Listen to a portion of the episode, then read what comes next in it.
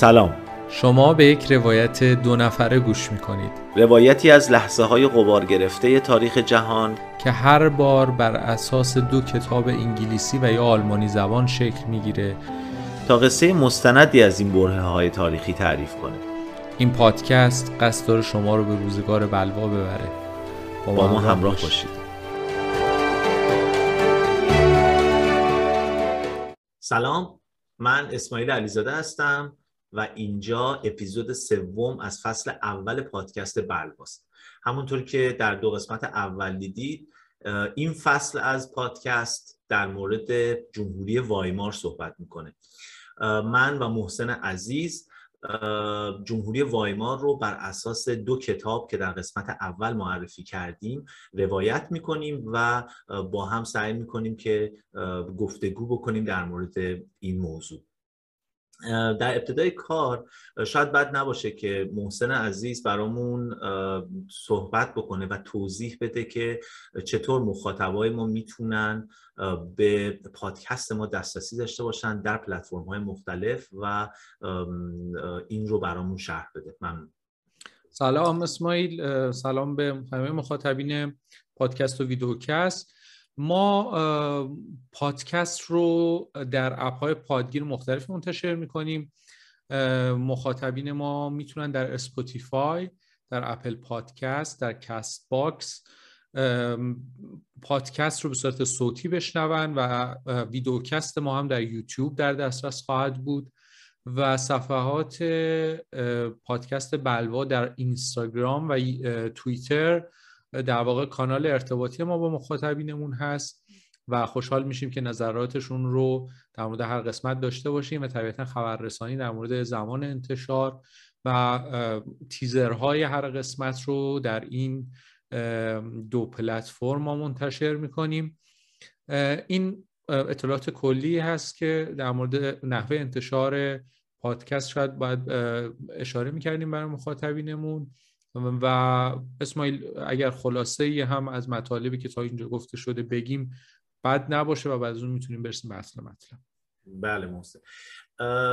آره اگر که در واقع دو قسمت اول رو مخاطبین ما دنبال کرده باشن ما در قسمت صفر در قسمت یک در واقع اومدیم و کتاب های دو کتابی رو که در واقع خونده بودیم رو اومدیم معرفی کردیم و توضیح دادیم که از چه بخشای تشکیل شدن کتاب ها نویسنده کیا بودن.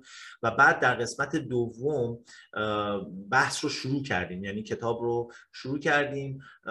خب در ابتدا در مورد یک بکگراند جامعه آلمان در اون زمان صحبت کردیم حالا در مورد شرایط سیاسی اقتصادی اجتماعی اون زمان و همینطور در واقع شرایط مذهبی اون جامعه و اون در واقع کشور اون زمان آلمان رو بحث کردیم در موردش. بعد اتفاقات جنگ جهانی رو چه اتفاقاتی که منجر به جنگ شد و بعد در واقع اون جنگ خانمانسوزی که اتفاق افتاد و همینطور انقلاب روسیه رو که چه تاثیراتی رو روی کارگران و در واقع شرایط جامعه آلمان اون زمان گذاشت صحبت کردیم اعتصابات مختلفی که شکل گرفت و بعد در انتها راجع به حضور آمریکا صحبت کردیم که در جنگ اومد و جنگ رو به پایان در واقع جنگ تموم شد بعد از حضور آمریکا با شکست آلمان در واقع.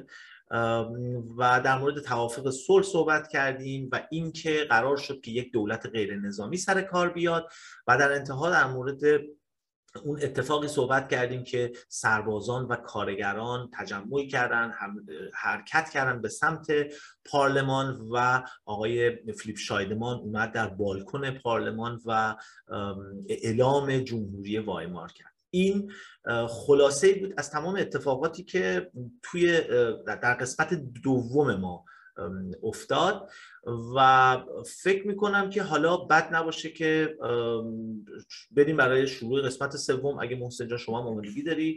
و به ما لطفا بگو محسن که چی داری؟ یعنی از کجا می‌خوایم شروع کنیم این قسمت رو؟ نقطه آغاز ما در واقع همون صحنه پایانیه که توی قسمت دوم در موردش صحبت کردیم. یعنی آقای فیلیپ شایدمان در واقع پرینس ماکس که نخست وزیر غیر نظامی هست که منصوب شده تا یک مذاکره قدرت رو به فریدریش ابرت رهبر حزب SPD منتقل کرده و بعد از اون فیلیپ شایدمان در بالکن پارلمان خطاب به جمعیت که متشکل از سربازان و کارگران معترض هست اعلام جمهوری می‌کنه. اینجا روز 9 نوامبر 1918 در واقع آغاز حیات به صلاح دوره جمهوری وایمار رو ما می‌تونیم این روز در نظر بگیریم. اما یک روز بعد اتفاق دیگه ای که میفته اینه که رهبر حزب OSPD آقای آقای لیپکنشت میاد و خطاب به گروه دیگه ای از معترضین که باز هم متشکل از همین سربازها و کارگران هستند در نقطه دیگه ای از برلین براشون سخنرانی می‌کنه و اعلام تشکیل جمهوری سوسیالیستی می‌کنه. اینجا داستان به صلاح درگیری ها و تنش های بین اسپده و او اسپده در واقع آغاز میشه. در واقع باید اینها رو آغاز درگیری نیروهای میانه روی انقلاب و نیروهای چپ انقلاب بدون نیروهای چپ رادیکال انقلاب بدون. من فکر می‌کنم یه کوتاه بعد اشاره کنم که او اسپده در واقع یک شاخه جدا شده ای از حزب اسپده است که در 1917 در اپریل 1917 از اسپده جدا شدن. اینا تمایلات چپتری داشتن نسبت به حزب اسپده و نزدیکتر بودن به جریانات سوسیالیستی که در روسیه شکل گرفته و به همین دلیل انشعاب شدن از حزب اسپده اما نکته اینه که خود این او اسپده ها در درون خودشون هم اول که بگم این او اولش اشاره به اون آپنگیش داره در واقع مستقل یا غیر وابسته است در واقع معنیش اینه حالا اونا در مقابل اسپده ها خودشون ام اسپده می‌دونستن یعنی مرهایت سوسیالیستیش پارتای دویچلند می‌دونستن که در واقع اکثریت می‌دونستن خودشون حالا این اسم ها به تناسب توی به صلاح کتاب به این شکل ام اسپده اسپده و او اسپده بهش اشاره اما نکته اینه که در او اسپده خودشون هم با هم دیگه به اصطلاح کاملا یک نظر و یک دست نیستن بلکه درون اونها هم باز هم یک جناح راستی وجود داره یک جناح چپی وجود داره که در واقع جناح چپشون یک چپ خیلی رادیکاله که ما اونها رو بیشتر با به اصطلاح تمایلات کمونیستیشون می‌شناسیم. یه گروهی هستن یک اجتماعی هستن به اسم اجتماع اسپارتاکوس که رهبریشون رو در واقع روزا لوکسامبورگ بر عهده داره و همین آقای لیپکنشت و اینها در واقع بعدا ما می‌دونیم تقریبا یک سال بعد اینها دوباره از او انشعاب میشن و خودشون میرن و حزب کاپده که در واقع کمونیستش پارتای دوشلند یا حزب کمونیست آلمان رو تأسیس می‌کنن. یعنی این نکته خیلی مهمه که بدونیم این درگیری در حزب او وجود داره. و به صلاح در ابتدا این تناقض یعنی در این تقابل بین اسپده و او اسپده رو در اعلام جمهوری و اعلام جمهوری سوسیالیستی ما می‌بینیم. اتفاقی که میفته قاش کانسلر جدید یا در واقع نخست وزیر جدید آلمان آقای فریدریش ابرت میاد یه بیانیه ای رو منتشر می‌کنه که تو این بیانیه مردم رو دعوت می‌کنه با آرامش و تبعیت از قانون و این بیانیه رو دقیقا در روز ده نوامبر منتشر می‌کنه که در روزنامه توی کتاب حالا من می‌خوام خود متن روزنامه رو هم نشونتون بدم. در روزنامه نوع بادیشه. در واقع در روزنامه Neue Badische Landeszeitung یعنی چطوری من ترجمهش کنم؟ Landeszeitung در واقع میشه روزنامه حالا محلی یا local به اصطلاح Neue Baden هم یک قسمتی از آلمانه.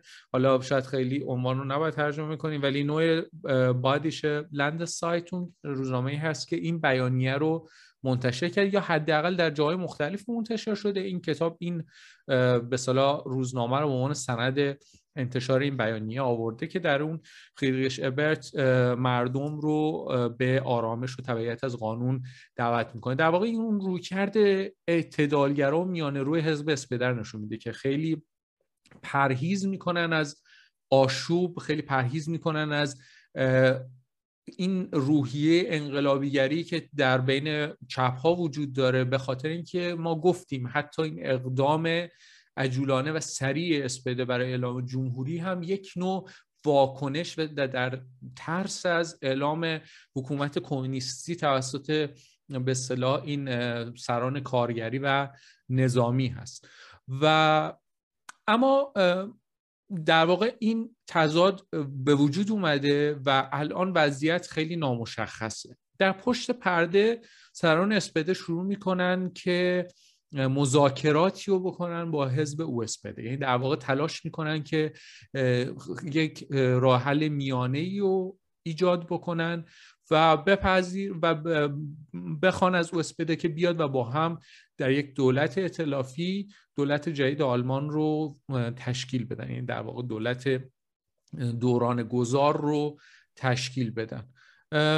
اما به نظر می‌رسه که اختلافات بین این دوتا اسم خیلی عمیقه. ما اینجا یک نامه ای رو داریم که در واقع پاسخ اسپده به خواسته های او اسپده هست. در واقع درخواست شده حزب اسپده درخواست کرده از او اسپده که بیاد اطلاف بکنه. اونها ظاهرا شرایطشون رو اعلام کردن و حالا ما در این نامه پاسخ اسپده رو به شرایطی که او اسپده عنوان کرده می‌بینیم من اینا رو یادداشت کردم به خاطر اینکه حالا همش رو نه یه چند تا نکاتش مثلا نکات خیلی مهمیه و حد و مشخص می‌کنه که جهتگیری او اسپده چطوری و جهتگیری اسپده چطوری. در این نامه گفته شده که درخواست اولی که او اسپده کرده اینه که آلمان باید جمهوری سوسیالیستی باشه. پاسخی که اسپده داده اینه که این هدف سیاسی ما هم هست و ما از طریق مجلس مؤسسان اما ما الان در موردش تصمیم نمی‌گیریم و تلاش میشه در از طریق مجلس مؤسسان یا مجلسی که بعدا در مورد قانون گذاری قانون اساسی باید تصمیم بگیره باید در موردش تصمیم گیری بشه و ما الان نمی‌تونیم در موردش تصمیم بگیریم. درخواست دیگه حزب او اینه که در این جمهوری جدید تمام قوای مجریه مقننه و قضاییه باید در دستان معتمدین و منتخبین سندیکاهای کارگری و سربازان باشد پاسخ چیه؟ پاسخ یه جمله خیلی جالب میگه آیا این دیکتاتوری یک طبقه اجتماعی بر سایر طبقات نیست؟ ما با این درخواست مخالفیم چون با اصل دموکراسی خواهانه ما مغایر است. در واقع اسپده ها خیلی پایبند به اصول دموکراسی و در واقع اشتراک در واقع سهیم شدن تمامی طبقات مختلف در حکومت جدید یا دولت جدید آلمان هستن.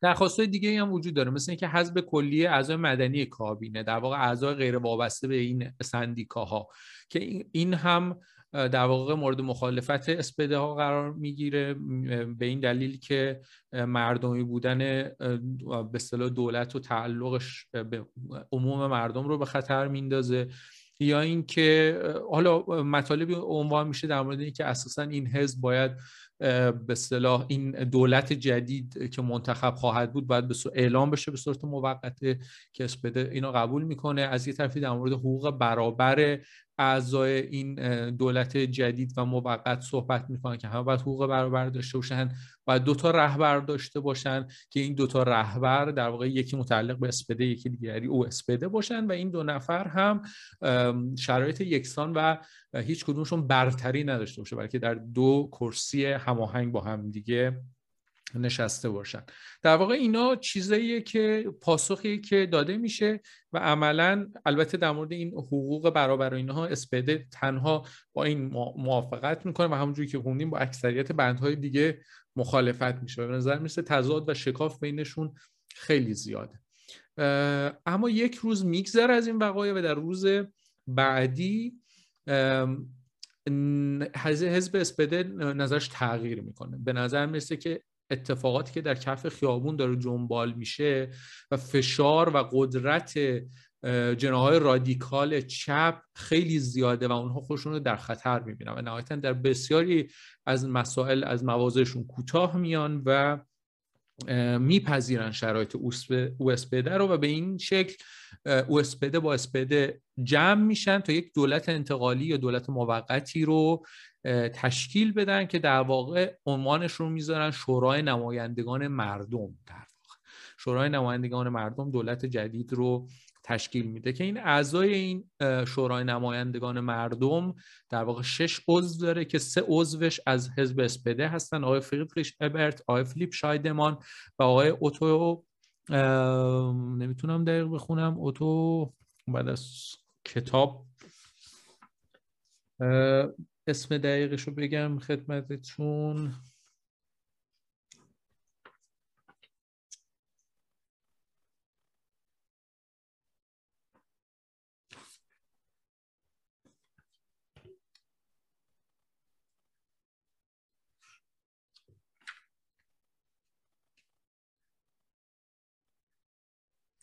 بله ببخشید.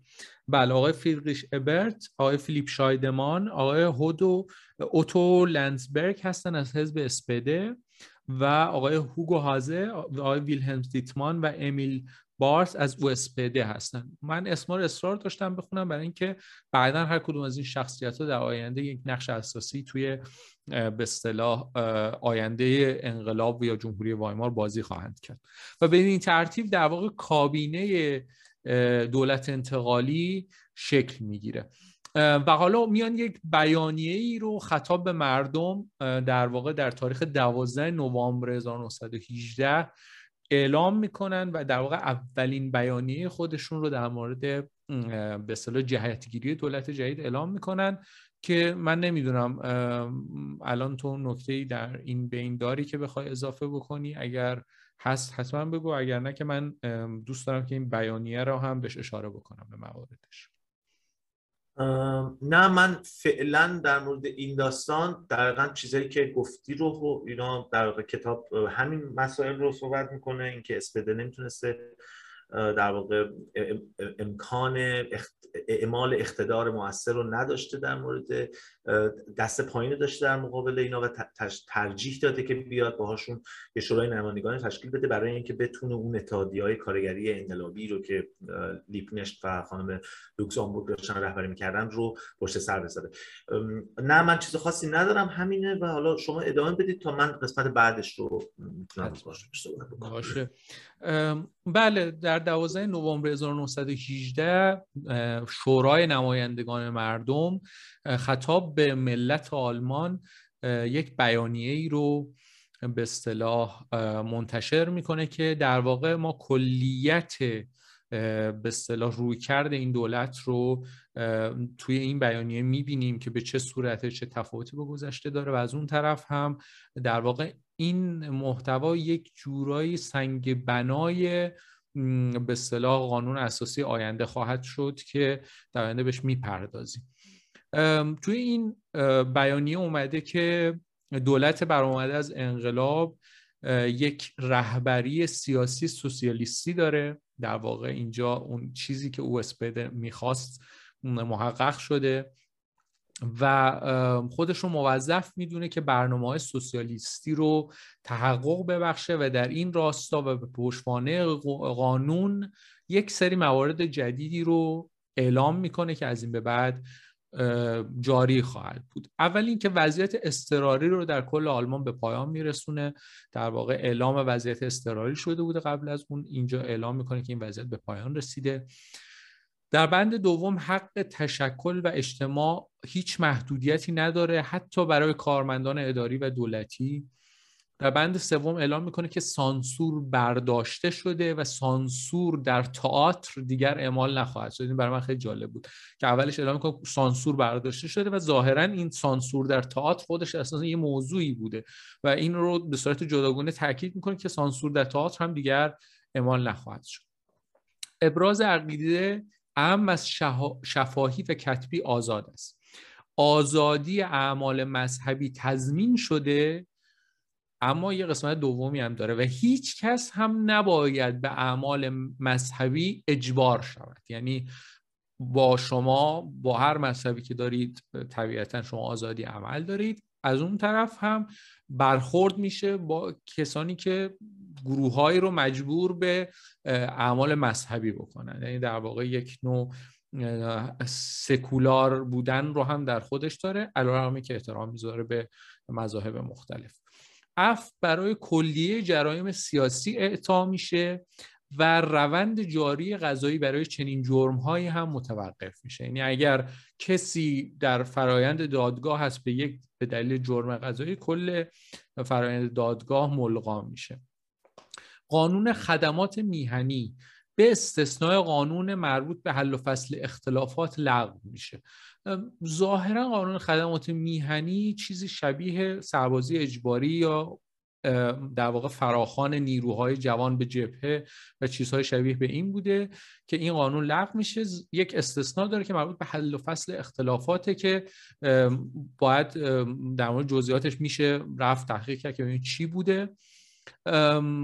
خیلی بندهای دیگه هم داره. من خلاصه کنم به یکی دو تا دیگهش فقط اشاره کنم. این که قوانین مربوط به رابطه حاکمان و خادمان که در واقع همون سیستم فودالی سرمایهداری و در واقع اون خادمان به مربوط به این فودال ها هستن این به طور کلی ملغا اعلام میشه. مقررات حمایت از کار که در ابتدای جنگ لغو شده بود مجددا اجرا و احیا میشه. و اعلام می‌کنن که ما مقررات سیاسی اجتماعی بیشتری رو طی روزهای آینده اعلام می‌کنیم. چند تا نکته ای رو هم در پایان این به اصطلاح بیانیه اعلام می‌کنن که در واقع اینها هم به صورت قانون لازم الاجرا خواهد بود. نهایتا از اول ژانویه 1919 قانون حداکثر 8 ساعت کاری در روز لازم الاجرا خواهد بود. که خیلی مترقیه و طبیعتا دستاورد جنبش کارگریه. دولت نهایت تلاش خود را برای تضمین فرصت شغلی کافی انجام خواهد داد یعنی بحث اشتغال. یک آینامه در حمایت از بیکاران تکمیل شده که هزینه های بیکاران رو به عهده دولت مرکزی، دولت های ایالتی و شهرداری ها گذاشته و این هزینه رو بین اینها تقسیم می‌کنه. در واقع چیز شبیه بیمه بیکاری. در زمینه بیمه سلامت بیمه اجباری باید فراتر از سقف قبلی که 2500 مارک بوده تعیین شده که طبیعتا این شرایط رو بعدا اعلام می‌کنم فقط به صورت کلی اعلام شده اینجا. با کمبود مسکن از طریق آماده سازی خانه های جدید مبارزه خواهد شد و در تلاش برای بهبود تغذیه مردم به شکل سازمان یافته ای تلاش خواهد شد و موارد این چنینی که حالا در ادامه چند نکته دیگه ای رو هم اضافه خواهد کرد. به نظرم این خلاصه از بیانیه دولت خیلی نشون میده که تاثیرات جنبش سوسیالیستی جناهای چپ و طبیعتا جناح چپ او اسپده در شکلگیری دولت جدید بسیار زیاده و ما این تاثیر خیلی واضح می‌بینیم. فکر می‌کنم اسماعیل تو این نکته در مورد بیانیه سندیکای کارگری و به اصطلاح اجتماع سربازان داشته باشی که به نظر می‌رسه این بیانیه دولت متأثر از اون بیانیه است. حالا اگر فکر می‌کنی لازمه می‌تونی اینجا بهش اشاره کنی. ببین کتاب در واقع کاری که در واقع نویسنده انجام داده اینه که اول میاد صحبت می‌کنه در مورد همین اتفاقاتی که بین اسپده و او اسپده میفته که تو کامل توضیح دادی. بعدش میاد صحبت می‌کنه. من فقط روند کتاب رو میگم که حالا لازم شد توضیح بدم. اگر نه مثلا می‌تونم اون قسمت. اینا بعدش میاد راجع به این صحبت می‌کنه که ایبرت و اتفاقاتی که بین ایبرت و حزب اسپده و اون حزب کمونیست میفته و دعواهایی که اینا دارن تظاهراتی که شکل می‌گیره اتفاقاتی که باعث میشه ارتش بیاد وارد عمل بشه. و بعد وقتی اینا رو صحبت می‌کنه میاد میگه حالا از این ور در حالی که این اتفاقا داره میفته شورای سربازان و کارگرانی که ما در موردش صحبت کرده بودیم قبلا اونا اولین کنگره سراسری خودشون رو از 16 تا 21 دسامبر در برلین برگزار می‌کنن. بعد اونا یه سری خواسته های اجتماعی و سیاسی داشتن این سربازان و کارگران که خیلی رادیکال بود. و کتاب اشاره می‌کنه که به شکل شگفتانگیزی این خواسته های اجتماعی و سیاسی این کارگران و سربازان با اهداف قانون اساسی که ایبرت در واقع دنبال می‌کنه بعدها با هم همخونی داره. و اینا هم به همین خاطر داره میگه کتاب که بعدها اینا به همین دلیل به انتخابات مجلس در واقع که 19 ژانویه اتفاق میفته رأی میدن. حالا چه اتفاقی میفته این اتحادیه در واقع یه توافقی شکل می‌گیره بین اتحادیه های کارگری و رهبران صنعتی اون. صنعتگرا توافق می‌کنن که حقوق اتحادیه کارگری رو به نمایندگی کارگران به رسمیت بشناسن یعنی اونا بیان بشن نماینده کارگران. و یه سری قوانین رو هم میان تنظیم می‌کنن اینجا. مثلا بحث دستمزد قانونی که چقدر باشه. برای اولین بار این اتفاق میفته و خیلی خواسته بزرگی بود که کارگران داشتن و انجام شد. یا بحث سیستم داوری برای اختلافاتشون یعنی وقتی اختلاف بینشون وجود میاد این سیستم داوری کجا باشه؟ و همینطور همون چیزی که تو گفتی محسن جان موافقت با معرفی 8 ساعت کار روزانه. اینا, اینا, اینا توافقاتی بود که این دوستان با همدیگه انجام دادن و بسیار شگفتانگیز شگفتانگیز بود به خاطر اینکه بعدها همین رو همونجور گفتم در قانون اساسی هم داریم که چه چقدر توجه می‌کنه به این مسائل سیاسی و اجتماعی و حقوقی که مردم باید داشته باشن. مخصوصا کارگران. بعد از حالا این قسمت نمی‌دونم کتاب شما وارد چه بحثی میشه. کتاب من بعدش در مورد این صحبت می‌کنه که میاد اون تضادها و درگیری هایی که بین اسپده و ایبرت و حزب اسپده و پارلمان به طور کل و حزب کمونیست آلمان داره. حالا اگر که اوکی من می‌تونم این قسمت رو ادامه بدم تا بعد برسیم حتما. آره آره. حتما و بعدش ادامه میدیم. تا برسیم آره. خب قبلا هم گفتیم که در واقع این دوستان چپ خیلی تلاش داشتن که دولت رو یه دولتی اعلام بکنن دولت در واقع بر اساس در واقع دولت کارگری اتفاقی که میفته کارلیبنش وقتی داشت دولت مارکسیستی اعلام می‌کرد همون جور که شما گفتید اسپده و او اسپده میان با همدیگه در واقع یه شورای نمایندگان رو تشکیل میدن. یک برگ برنده ای که ایبرت داشت این وسط این بود که کاملا از پشتیبانی کامل دولت مردان و کارمندان محلی و صنعتگران برخوردار بودش. و از همه مهمتر ژنرال گرونر در ارتش. در واقع در ستاد ارتش میاد و حمایت می‌کنه. در واقع خیلی تلاش کرد جنرال گرونر که با ایبرت بیان تسلط جناح چپ رو در جریان انقلاب آلمان خونسا بکنن. چون براشون خیلی مهم بود که اونها روی کار نیان به دلیل تمایلاتی که به اون در واقع رژیم بولشویک در روسیه داشتن. پیام حمایت ارتش همین زمان که در واقع ارتش میاد از دولت در واقع از ایبرت حمایت می‌کنه با اعلام صلح همراه میشه در جنگ. و همون یک شنبه 11 نوامبر آتشبس نمایندگان آلمان و متفقین امضا میشه و جنگ جهانی اول رسما تموم میشه. بعد از اینکه جنگ تموم میشه کتاب من در واقع میاد میگه مرحله دوم انقلاب رو شروع می‌کنه و در مورد دورانی صحبت می‌کنه که بین امضای آتشبس تا برگزاری انتخابات که 19 ژانویه است. بله. مجلس شورای ملی. 19 ژانویه 1919 این تاریخ یعنی شما در نظر بگیرید 11 نوامبر تا 19 ژانویه 1919 همونجور که گفتیم خب اینجا به تنش فزاینده بین ایبرت و اسپده و, و, و او اسپده وجود داشت. کماکان این تنش ها وجود داشت. از طرفی هم رقبای مارکسیستی در حال برنامه‌ریزی بودن برای تظاهرات خیابونی. یک خود ایبرت خیلی جنگ هم تموم شده و اتفاقات داخلی به این شکل داره پیش میره. از طرف ایبرت فکر می‌کنه که باید اوضاع رو سامون بده. در واقع خب جنگ تموم شده. مشکلات سربازایی که از جنگ برگشتن مشکلات اقتصادی که آلمان توی اون زمان داره باهاش دست و پنجه نرم می‌کنه اینا رو خیلی ذهنش رو مشغول کرده. از طرف هم این اتفاقات. یک تظاهراتی شکل می‌گیره با نام تظاهرات حامیان ایبرت در برلین که این تظاهرات توسط اون اجتماع اسپارتاکوس یا لیگ اسپارتاکوسی که شما گفتی محسن جان مقابله می‌کنه. یعنی اون اونا هم میان در برابر این تظاهرات یک تظاهرات دیگه ای رو شکل میدن. و در نتیجه این اتفاق 16 نفر کشته میشن و 12 نفر زخمی. خب این اتفاق خیلی بدیه و یعنی روند به شکلی پیش میره که ارتش میاد دخالت می‌کنه. اسپارتاکیست ها در واقع کتاب با نام اسپارتاکیست ها نام می‌بره. ادامه میدن به تظاهرات و اتفاقی که میفته ارتش میاد با کمک فقای کورپس که همون ارتش داوطلب و ارتش آزاد بوده. در واقع نیروهایی بودن که بیشتر داوطلب بودن. میان و اینها رو شکست میدن.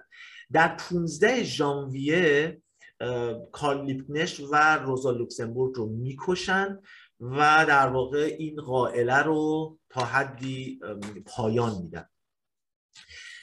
کتاب اینجا میاد یک بررسی می‌کنه میاد میگه خلاصه این درگیری ها و اتفاقات باعث میشه که ایبرت و اسپده و در واقع پارلمان اختلافاتشون با کادپه که در واقع همون حزب کمونیست آلمان بوده هیچ وقت حل نمیشه و همیشه ریشه ای باقی مونه به خاطر اینکه اینا میان و در واقع رهبرانشون رو به قتل میرسونن. همون بحثی که حالا شما مطرح کردی که او خیلی سعی کرد این وسط بین این دوتا حزب مانور بده بتونه یه جایی باز بکنه برای خودش. موفق نشد. اکثریتشون رفتن به سمت کمونیست ها و یه عده هم برگشتن به سمت اسپده. و این این مرحله دوم رو کتاب در اینجا به پایان میرسونه. و میره وارد مرحله نهایی میشه.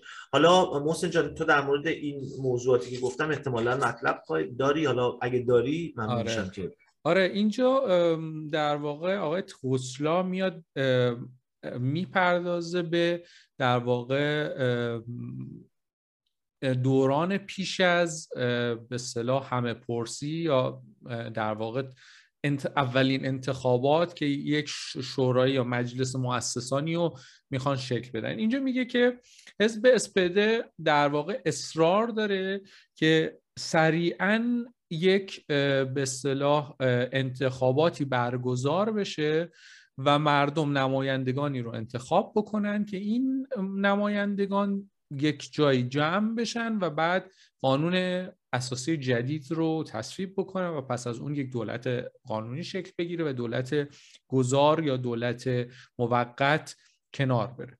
دلیل اصرارش هم میگه اینه که اسپده شروع کرده با دولت های ایالتی گروه های محلی و اجتماع سربازان نظامیان. دقیقا همین نکاتی که تو اشاره کردی خانم هنیگ اشاره کرده.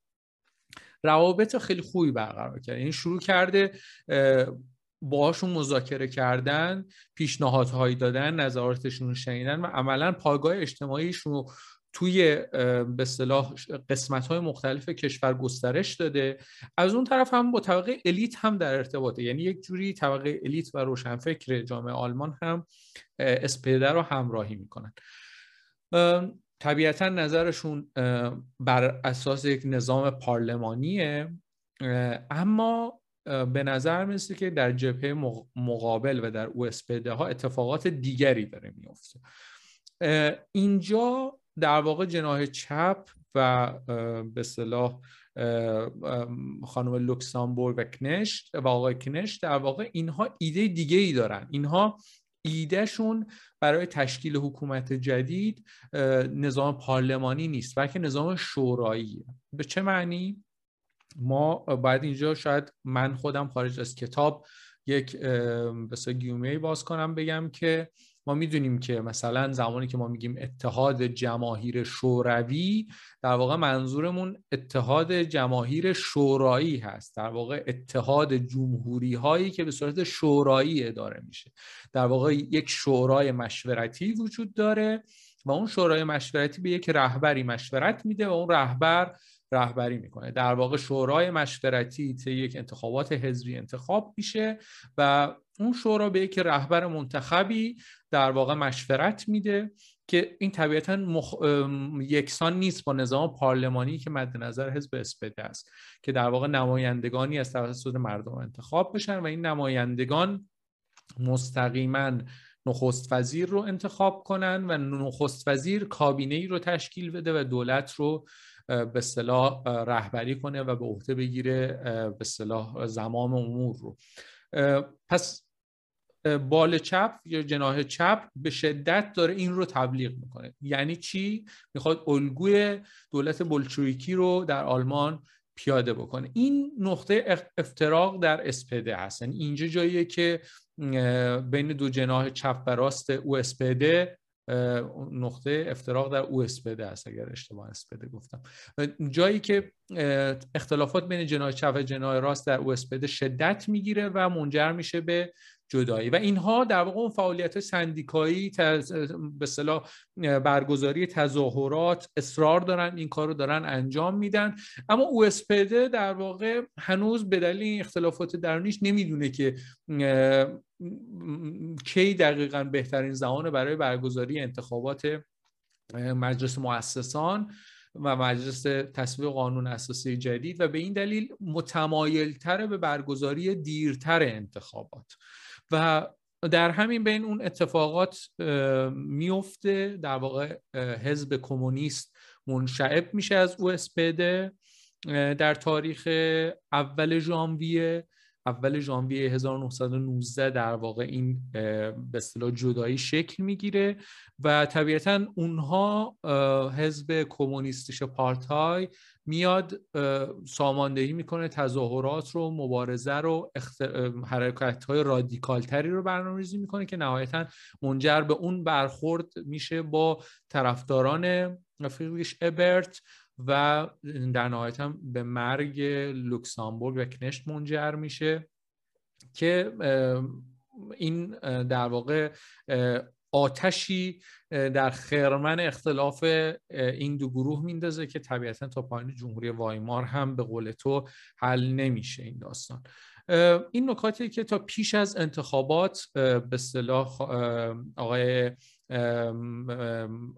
توسلا اشاره می‌کنه بهشون و بعد از اون می‌پردازه به اتفاقاتی که در واقع شکلگیری جناها فعالیت های اسپده و اسپده برای انتخابات و روز انتخابات و بعد از, بعد از اون نتایج انتخابات که چه نتایجی شکل می‌گیره. فکر می‌کنم این قسمت رو تو می‌تونی از کتاب خودت و خانم هنیگ روایت کنی. آره محسن جان. الان اتفاقی که در واقع چیزی که هست کتاب در این زمینه در مورد مرحله نهایی یه توضیحاتی میده اولش و بعد میاد نتایج رو میگه. من می‌خوام که اگر من من صحبت می‌کنم وارد بحث نتایج نمیشم قسمت اولیش رو میگم و بعد تو توضیحات تکمیلی رو بده و بعد میرم من وارد حالا نتایج رو اگر بشه. در مورد مرحله نهایی انقلاب که با همون انتخابات شورای ملی هستش در 19 ژانویه میگه از 19 ژانویه شروع میشه و تا بهار ادامه داره مرحله نهایی من یه اسخایی بکنم. ببین ما الان چون ترجمه های مختلفی می‌کنیم این اسم ها رو در واقع یه دور مرور بکنیم. چون من یک جوری میگم این اسم ها رو تو یه جوری دیگه میگی و بعد آره. ممکن در مخاطب دچار تضاد بشه. در واقع شورای ملی که تو اشاره می‌کنی که ترجمه صحیح هم هست در واقع همون چیزی که من به عنوان مجلس مؤسسان یا مجلس نمایندگی مردم دارم اشاره بله. می‌کنم در واقع اشارمون به اون مجلسیه که بعد از این انتخابات قرار تشکیل بشه تا قانون اساسی رو بررسی اساسی. بکنه و به صلاح پایه های دولت جدید رو تشکیل بده. ببخشید قطع کردم یعنی نه درسته. اتفاقا منم ضرب در زده بودم که چون ترجمه های مختلفی میشه و دقیقا همون مجلس مؤسسانی هستش که قراره که مجل... قانون اساسی رو بعدا در واقع تنظیم بکنه. یا به رأی بذاره.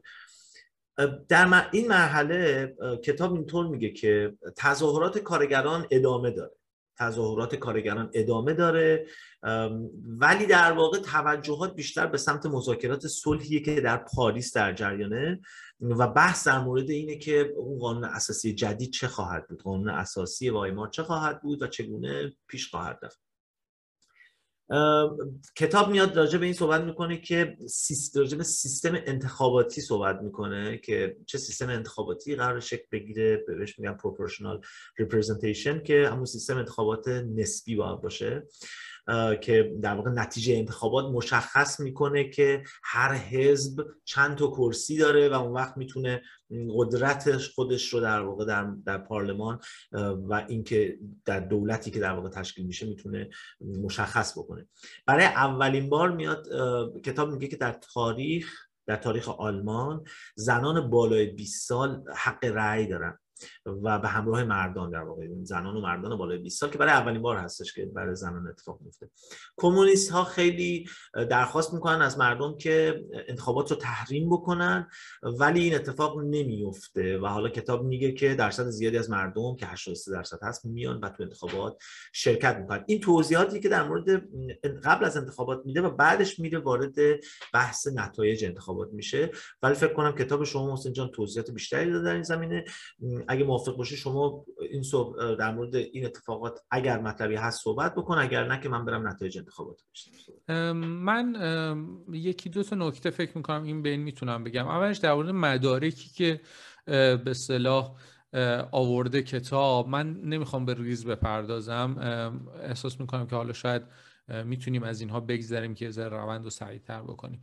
در واقع میاد نظرات روزا لوکسامبورگ رو در مورد نظام پارلمانی میگه و اینکه چه نقدهایی به نظام پارلمانی داره و اینکه اصلا موافق نیستن و معتقدن که بعد نظام شورایی بشه و بعد در مورد اینکه اساسا میان و دعوت می‌کنن از سربازان و به اصطلاح اتحادیه کارگری برای شرکت در انتخابات اسپده و در واقع چپ ها و حزب کمونیست در واقع معتقده که و تحریم بشه نکته که تو اشاره می‌کنی.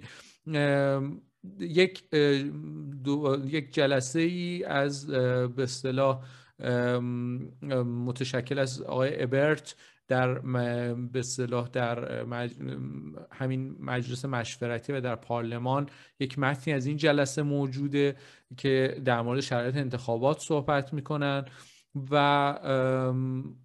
آیا یک بحثی هم در جریانه که معتقدن که آیا تشکیل زود هنگام این به صلاح شورای ملی یا در واقع مجلس مؤسسان آیا یک نوع خودکشی نیست برای اسپده یعنی شاید یه مقدار خودشون هم غیر مطمئن هستن نسبت به اینکه نتایج چقدر به نفعشون خواهد بود.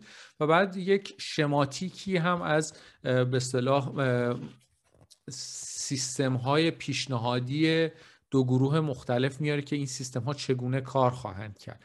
در واقع میگه که در سیستم پارلمانی مردم پارلمان رو انتخاب می‌کنن و پارلمان دولت رو انتخاب می‌کنه. اما در سیستم مشورتی میگه که ما دو سندیکای کارگران و سربازان خواهیم داشت که اینها شورای سربازان و کارگران رو انتخاب می‌کنن و بعد اونها هیئت در واقع شورای حاکم رو انتخاب می‌کنن. و این شورای حاکمه که به رهبری یک حالا نخست وزیر یا رهبر به کل سیستم رهبری می‌کنه و سیستم رو اداره می‌کنه. در واقع این تفاوت رو هم توضیح میده.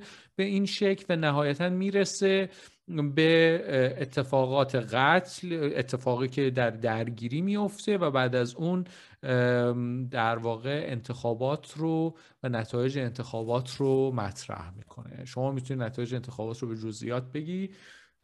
و حالا اگه توضیحاتی هم در مورد حزبای برنده هم داشته باشی بتونی اضافه کنی ممنون میشه آره اتفاقی که میفته در مورد انتخابات حزب اسپده که حزب آقای ایبرت هست در واقع با 38 درصد آرا خب بیشترین رأی رو به دست میاره.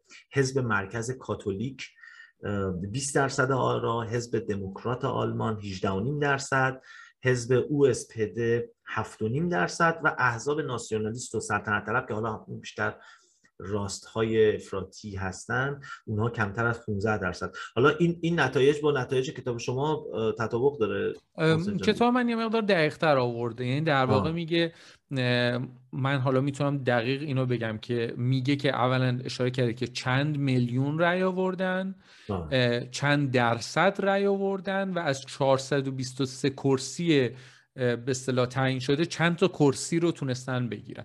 اول میگه حزب های کوچیک تقریبا 400 هزار رای آوردن و یک و درصد آرا و هفت کرسی رو اشغال کردن. در واقع او اسپده ها دو سه دهم میلیون رای آوردن هفت و شیش دهم درصد و 22 کرسی رو اشغال کردن. اسپده ها یا سوسیال دموکراتیش پارتای 11 میلیون رای آوردن 37 و 9 دهم آرا رو به دست آوردن و 163 کرسی رو اشغال کردن. همین Christliche Volkspartei یا در واقع حزب مسیحی مردمی یا حزب مسیحی در واقع 6 میلیون رای میاره که 19 و 7 دهم درصد آراست و 91 کرسی رو اشغال می‌کنه. Deutsche Volkspartei یک و سه دهم میلیون رای میاره چهار و چهار دهم درصد آراست و 19 کرسی رو اشغال می‌کنه. و Deutschnationale Volkspartei یا DNVP یا DNVP سه و یک دهم میلیون رای میاره و ده و سه دهم درصد آراست که 44 کرسی رو از این مجلس رو اشغال می‌کنه این گزارشی که به صورت شاید عدد دقیق تری آورده در مورد نتایج انتخابات. درسته. حالا من با توجه به اینکه در مورد احزاب کلا خیلی زیاد صحبت خواهد شد در طول این فصل در مورد در جمهوری وایمار و اینکه احزاب خیلی نقش مهمی داشتن اون موقع در حالا همیشه که داشتن ولی اون موقع تعدد در واقع این احزاب خیلی وقتها مشکلات آلمان رو به این ربط می‌دادن که تعداد احزاب بسیار زیاده و های مختلفی دارن و خواسته هاش مختلفه. من یک خارج از کتاب خودمون برای اینکه یه معرفی بکنم و برای مخاطبین ما راحت تر بشه که وقتی ما راجع به این احزاب صحبت می‌کنیم دقیقا چه اهدافی داشتن چی بوده این احزاب و اینا. در واقع اومدیم کتاب من اومدم کتاب تاریخ مختصر جمهوری وایمار مال آقای کالین استوور که حسن افشار ترجمهش کرده انتشارات مرکز. از این کتاب توی این کتاب دیدم خیلی خوب احزاب رو اومده توضیح داده و اطلاعات خیلی خوبی میده راجبشون مثلا در مورد احزاب مختلفی که حالا راجب خیلی هاشون صحبت هم کردیم سه, سه تا جهت دیگه. تو همه جای دنیا هم همیشه همین بوده. راست چپ و میانه رو. احزاب چپ در آلمان رو سه تا حزب مهمشون اسپده او اسپده و کادپه هستن که اسپده در واقع نیرومندترین حزب سیاسی آلمان بود. یک میلیون نفر عضو داشت از 1912 تا 1932 بزرگترین حزب آلمان باقی موند. هرچند که یه جاهای خیلی قدرتش کم میشه ولی همیشه بزرگترین حزب آلمان بود. به دلیل یعنی کتاب آقای در واقع این کتاب آقای استوور میگه که به علت وجود طبقه کارگر که از دیرباز سوسیالیزه و آموزانده شده بودن که سوسیال دموکرات مدافعان سیاسی اونهاست اینا پایگاه عمده ای داشتن. بعد او است که ما راجبش صحبت بکردیم که یک چپ دیگه ای بودن سوسیالیست مستقلی بودن که حالا راهشون رو گم کردن بعدا. و یه سری رفتن عضو کادپی شدن که حزب کمونیست آلمانه که کاملا زیر نظر یعنی بعدها کاملا رفت زیر نظر استالین. یعنی اوایل این کادپه زیر کتاب میگه زیر فشار فزاینده ارباب روس خودش بوده ولی بعدها کاملا زیر نظر استالین در واقع فعالیت می‌کنه. هسته هواداران کادپه هم بیشتر کارگران ساده و خیلی بیکاران اون زمان مخصوصا بعد از جنگ بودن. اینا احزاب چپ بودن. احزاب میانه رو سه تا حزب رو صحبت می‌کنه. بیشترن ولی حالا سه تا عمدهش رو صحبت می‌کنه. حزب دموکرات آلمان DDP که سیاست های اجتماعی مترقی داشتن و اینا حمایت از جمهوری می‌کردن. یعنی اینا می‌گفتن که باید جمهوری وجود داشته باشه تلاششون بیشتر در تمرکز بیشتر در دولت بوده و تجدید نظر در پیمان ورسای که حالا بعدا بهش می‌پردازیم. دوم حزب مردم آلمان دفاپ که میگه خیلی چندان میانه ای با جمهوری نداشتن در واقع و طرفدار سلطنت مشروطه بودن اینا و به اقتصاد آزاد یعنی در واقع آزادی نامحدود کسب و کار رو در اقتصاد بهش باور داشتن و حزب مرکز کاتولیک کمی که صحبت کردیم و رأی زیادی هم آوردن اینا هویت مذهبیشون پررنگتر بود. خیلی حزب مهمی بودن. در واقع سومین حزب بزرگ پارلمان بودن توی این دوران مختلفی که در واقع در ما راجبش صحبت می‌کنیم. و در نهایت میاد راجب احزاب دستراستی صحبت می‌کنیم این احزاب دستراستی تعدادشون بیشتر بود یعنی کلی حزب دسترسی وجود داشته ولی همبستگیشون انگار بیشتر بوده. یه سری اهداف مشترکی داشتن که می‌تونسته اونا رو با همدیگه متحد بکنه. در مورد حزب ملی مردم آلمان صحبت می‌کنه ما یه حزب مردم آلمان داشتیم تو حزب میانه بود ولی اینجا حزب ملی مردم آلمان بوده. د انفاپه. که راستگرای جمهوری ستیز بودن توشون میگه از زمینداران و افسران سلطنت طلب بودن تا ناسیونالیست های قشر پایین طبقه میانه و همینطور نجات پرست های تندرو بعد یه حزبم بعدا معروف میشه که این خیلی مهمه و بعدها در تاریخ آلمان نقش زیادی بازی می‌کنه که جزو احزاب دستراستیه و NSDAP بود. که حزب ناسیونال سوسیالیست کارگران آلمان بود. ولی خونده بودم که آقای هیتلر که حالا بعدها رهبر این حزب میشه اومده بود ناسیونال سوسیالیست رو به اول این حزب اضافه کرده خودش اضافه کرده و 1921 میشه رهبر این حزب. این یک معرفی حالا خلاصه بوده از احزاب مختلفی که تو آلمان بودن به خاطر اینکه احساس کردیم بعدها ممکنه که این احزاب خیلی راجبشون صحبت بشه و همیشه مخاطبین ما می‌تونن برگردن اینجا و یادشون باشه که کدوم حزب راسته کدوم میانه است و کدومش چپه. این در واقع قسمت مربوط به انتخابات و نتایجش و احزاب بود. نمی‌دونم محسن جان آیا مطلبی داری که اضافه بکنی به این قسمت یا من فکر می‌کنم که حداقل برای قسمت من من فکر می‌کنم که می‌تونیم اینجا این قسمت رو به پایان ببریم و توی قسمت آینده بپردازیم به اتفاقاتی که بعد از انتخابات میفته یه مقدار من بحثایی دارم در مورد اتفاقاتی که توی این جنبش ها مخت... جزئیاتی وجود داره در مورد حرکت های کارگران و اتفاقایی که در بین مردم در مورد در کف خیابون ها میفته یه مقدار به اونها می‌تونیم بپردازیم اینها رو من نظرم که موکول کنیم به جلسه بعد بله. و اینجا باشه نقطه پایانی برای این قسمت شما چی؟ آره من فکر می‌کنم که خب برای این قسمت کافی باشه و در نهایت هم ما می‌تونیم تو در قسمت بعدی در مورد داستان وایمار و قانون اساسی مخصوصا بیشتر صحبت بکنیم و اون مطالبی که شما فرمودید یه نکته که هست اگه امکانش هست محسن می‌خوام که دوباره اینستاگرام ما و توییتر ما رو معرفی بکنی که دوستان و مخاطبینی که می‌خوان برن در واقع در واقع چک بکنن لینک ها رو اینکه کجا بتونن دسترسی داشته باشن راحت تر باشن. چشم. توی توییتر با نشانه ات بلوا پادکست که به صورت سرهم نوشته میشه می‌تونن ما رو پیدا بکنن و در اینستاگرام هم صفحه ما در واقع من نشانی ما در واقع اگر نشانی انگلیسیمون رو بتونم پیدا بکنم واسه خواهی می‌کنم